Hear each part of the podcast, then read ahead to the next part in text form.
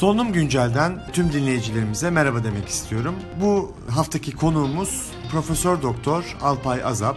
Kendisi Ankara Üniversitesi Enfeksiyon Hastalıkları Anabilim Dalı'ndan. Değerli hocamıza monkeypox yani maymun çiçeği virüsü ile ilgili merak edilen, bilinmeyen ve halkın e, aklında oluşabilecek e, çeşitli soruları soracağız.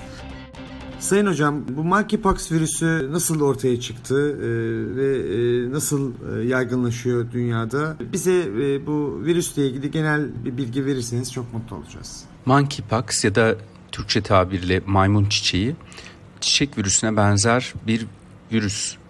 Bu virüsü ilk defa 1958 yılında Hollanda'da laboratuvar çalışmaları için tutulan maymunlarda görüldüğü için, onlarda hastalık yaptığı için bu isim verilmiş ama daha çok kemirgenlerden kaynaklandığını düşünüyoruz. Doğada endemik olarak Afrika kıtasında bulunuyor.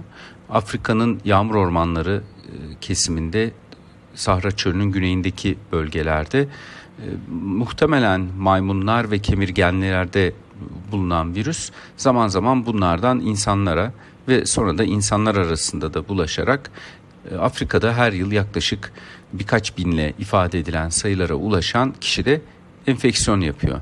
Afrika kıtası dışında e, çok az sayıda e, vaka bildiriliyor ve bunların hemen tamamı Afrika ile ilişkili bu yıllara kadar böyleydi en azından.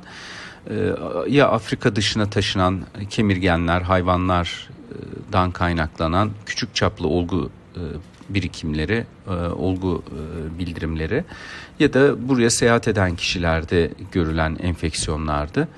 Ancak e, Mayıs ayının ikinci yarısından itibaren bu zamana kadar Afrika dışında görülen bu uzun yıllar içerisindeki toplam vaka sayısından çok daha fazla sayıda vaka Afrika dışında görülmeye başladı ve Afrika ile hiç bağlantısı olmayan kişilerde de ortaya çıkması bunun e, Afrika dışındaki ülkelerde artık virüsün insandan insana bulaştığı sonucuna bizi götürüyor. Asıl endişelendiren nokta dünya kamuoyunu bu oldu. E, Alpay Hocam, e, bu virüsün e, çiçek aşısı olanlarda etkin olmadığı ve çiçek aşısını zamanında olmuş olanların bu virüse karşı bir bağışıklığı olduğu, e, koruyuculuğu olduğu söyleniyor. E, bunun doğruluk payı nedir acaba? Bu doğru. Maymun çiçeği virüsü çiçek virüsüne çok benzediği için çiçek aşısı olan kişilerin maymun çiçeğine karşı da bağışık olduğunu biliyoruz. Buradaki e, bilgimiz daha çok Afrika'dan tabii kaynaklanıyor. Afrika'da aynı evde e, maymun çiçeğine yakalanmış kişilerin temasları arasında çiçek aşısı olmuş olanlar hastalıktan %80-85 olasılıkla korunuyor görünüyor. E, tabii aradan geçen uzun yıllar içerisinde bu koruyuculuğun azalıp azalmadığı bir araştırma konusu. Çünkü biliyorsunuz çiçek aşısı çok uzun yıllardır e, 1970'lerin sonundan itibaren en azından e, uygulanmıyor. Ülkemizde en son 1980 yılında uygulanmıştı. Ama e, bir miktar koruyuculuk sağladığı, bunun %80'e kadar çıkabileceğini e, söyleyebiliriz. Hocam hangi yaş grubu ya da insan grubu daha çok risk altında? Yani daha risk altında olan e, popülasyonu bize nasıl tanımlarsınız? E, bir de ülkemiz Türkiye'de e, bu virüsün gelme, yayılma ihtimali nedir? Hangi parametreler bu konuda belirleyici olacak? Maymun çiçeği virüsü ve bunun sebep olduğu enfeksiyon aslında her yaş grubunda görülebilir tabi. Ancak e, dün itibariyle yani 1 e, Haziran itibariyle dünya genelinde görülen 550'den fazla maymun çiçeği vakası daha doğrusu Afrika kıtası dışında görülen 550'den fazla maymun çiçeği vakası daha çok genç erişkin yaşta ortaya çıkıyor. Bu biraz hastalığın bulaşma yoluyla ilişkili aslında. Çünkü bu hastalık yakın temasla bulaşıyor. E, hasta kişideki virüs taşıyan salgıların sağlıklı kişinin cildindeki e, mikroskobik çatlaklardan, gözle görülemeyecek küçük çatlaklardan vücuda girmesiyle ya da mukozalardan e, ağız, göz, burun mukozasından vücuda girmesiyle bulaşıyor. E, o yüzden de daha çok e, hastaların yakın temasları, aynı evde birlikte yaşadığı kişiler risk altındalar. Onlara bulaşabiliyor. Ve cinsel ilişkiyle bulaşıp bulaşmadığını çok bilmiyor olmakla beraber sonuçta cinsel ilişkide de bir yakın temas söz konusu olduğu için cinsel ilişki sırasında da bulaşabiliyor. Bugüne kadarki vakaların önemli bir kısmı aslında erkeklerle seks yapan erkeklerde e, tespit edildi. O yüzden hani genç erişkinlerde ve çoğu erkek olmak üzere görülen bir enfeksiyon şu an Avrupa'da e, ve Avrupa dışında doğrusu Afrika dışındaki ülkelerde görülen vakaların e, genel epidemiolojik özellikleri bu yönde ama her yaşı etkileyebilir. Her yaştaki insanı hasta edebilir ve özellikle de küçük çocuklar gebeler ve bağışıklığı baskılanmış kişilerde ağır ve ölümcül de seyredebiliyor. Yeri gelmişken hemen onu söyleyeyim. Ee, bu virüsün e, ölüm oranı yine Afrika'dan edindiğimiz veriler ışığında e, yüzde bir ila üç arasında değişiyor. E, çünkü şu an Afrika dışındaki ülkelerde görülen virüs Batı Afrika alt genetik tipiyle hastalık yapan virüs. Bir de bunun Orta Afrika alt tipi var. Orta, Orta Afrika alt tipinde ölüm oranı %13'e kadar çıkabiliyor. O %10-13 arasında diye bildiriliyor. Ee, bu tabii bir şans. Hani Batı Afrika tipinin şu an e, dolaşıyor olması Avrupa kıtasında ve diğer ülkelerde bu bir şans aslında. Ölüm oranı düşük ama Yine şunu eklemek lazım. Bu söylediğimiz ölüm oranları Afrika kıtası için geçerli. Hani oradaki kişilerin, e, insanların yaşam koşulları, beslenme durumları, sağlık durumları e, doğrudan etkili e, olabiliyor ölüm oranında. Dolayısıyla şu, şu ana kadar da zaten Afrika dışındaki vakalar arasında ölüm bildirilmedi. Yüzde birinde altında bir ölüm oranı olduğunu söyleyebiliriz. E, monkeypox'ın e, kendine e, özel bir aşısı veya tedavisi e, bulunmakta mı? Bu konudaki e, görüşlerinizi alalım. E, maymun çiçeği hastalığı için kullanılmak üzere 2019 yılında FDA tarafından onaylanmış e, aşı var. Bu zayıflatılmış atenüe dediğimiz bir aşı ve hem çiçek hem de maymun çiçeğine karşı etkili. İçerisinde modifiyene, modifiye vaksinia virüs Ankara suşu bulunuyor.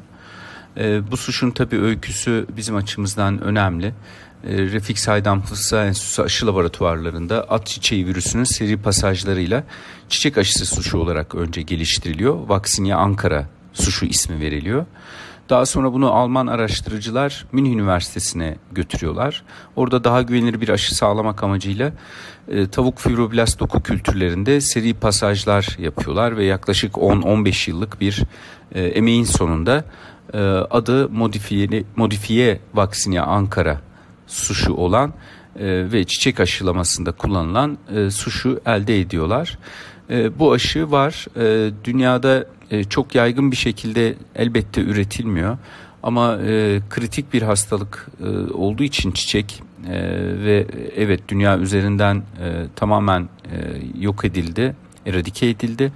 Ancak bir biyoterör saldırısı e, olasılığına karşı bazı ülkeler bu aşıyı zaten stoklarında bulunduruyor. Amerika Birleşik Devletleri, Almanya gibi ülkeler. Zaten bu aşı ile ilgili şunu söylemek gerekir. Yaygın bir şekilde tüm topluma uygulanması gereken bir aşı değil. Bu aşı daha çok e, temas sonrası profilakside ilk 4 günde verilerek temas eden kişiden diğerlerine bulaşmasını engellemek amacını e, güderek uygulanacak olan bir aşı. Bir de çok riskli gruplar örneğin sağlık çalışanları, laboratuvar çalışanları gibi kişilere yapılabilir. O yüzden de çok e, yoğun bir miktarda üretilmesine de gerek yok. Yani tedavi kısmına gelirsek burada da daha şanslıyız. E, Sidofovir, birin Sidofovir gibi ilaçların yanı sıra e, hem EMA Avrupa İlaç Ajansı hem de Amerika İlaç Ajansı FDA tarafından onaylanmış Tecovirimat isimli bir ilaç da var. Doğrudan bu virüse karşı etkili. Ee, henüz aslında bu vakalarda kullanılmadı. Yani şu an Avrupa'daki vakalar e, için ağır seyirli vakalar çok görülmediği için e, henüz kullanılmadı bu ilaçlar ama kullanılabilecek e, ilaçlar elimizde var. Peki hocam herkesin kafasındaki soru e, acaba bu monkeypox pandemiye dönüşebilir mi? Böyle bir ihtimal var mı? Bununla ilgili geleceği nasıl görüyorsunuz? Evet herkesin cevabını endişeyle beklediği soru bu aslında. Maymun çiçeği pandemi yapacak mı? Ee, teknik açıdan bakacak olursak daha önceden görülmemiş olduğu e, farklı kıtalardan çok sayıdaki ülkede yine çok sayıda insanı etkileyen bir enfeksiyon olacağı için buna pandemi demek gerekebilir. Ama bu asla Covid-19'un sebep olduğu gibi hatta influenza virüslerinin e, zaman zaman her 15-30 yılda bir yaptıkları gibi bir pandemi olmayacaktır. Az sayıda kişi etkilenecektir. Çünkü bu virüs e, solunum yolu virüsleri gibi kolay bulaşabilen bir virüs değil. Bu virüs yakın temasla bulaşabiliyor. O yüzden genellikle aynı evde yaşayan, uzun süre o kişiyle aynı ortamda bulunan kişilere bulaşabiliyor. E, çoğunlukla temasla bulaşıyor. E, solunum yoluyla da bulaşabilse de e, bu çok yakın, uzun süreli ve maskesiz temas gerektiriyor. O yüzden de bu virüsün COVID-19'a benzer bir pandemi yapmasını kesinlikle beklemiyoruz. Sayın hocamıza verdiği değerli bilgilerden dolayı teşekkür ederiz. Bir başka Solunum TV podcast programında yeniden görüşmek üzere.